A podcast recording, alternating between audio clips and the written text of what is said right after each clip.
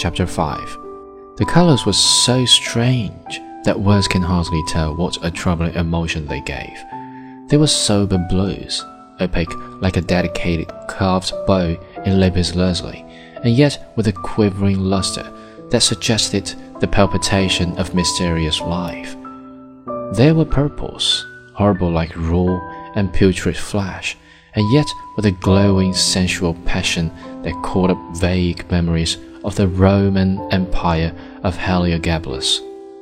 There were reds, shrill like the berries of holly. One thought of Christmas in England, and the snow, the good cheer, and the pleasure of children.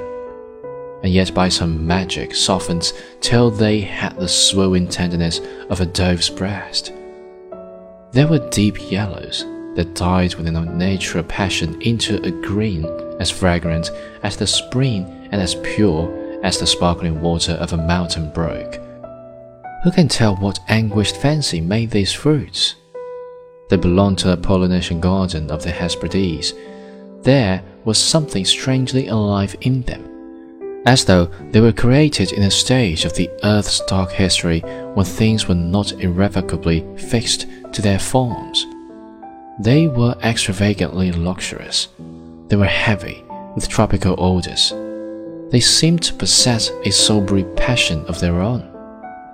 It was enchanted fruit, to taste which might open the gateway to God knows what secrets of the soul and to mysterious palaces of the imagination.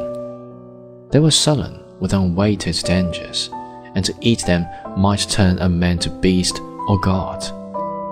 All that was healthy in nature, all that clung to happy relationships and the simple joys of simple men, shrunk from them in dismay. And yet a fearful attraction was in them, and, like the fruit on the tree of the knowledge of good and evil, they were terrible with the possibilities of the unknown. At last, I turned away. I felt that Strickland had kept his secret to the grave. Voyons, honey, mon ami, came the loud, cheerful voice of Madame Coutras. What are you doing all this time? Here are the aperitifs. Ask Monsieur if he would not drink a little glass of quinquina Dubonnet. Volontaires, madame, I said, going out onto the veranda. The spell was broken.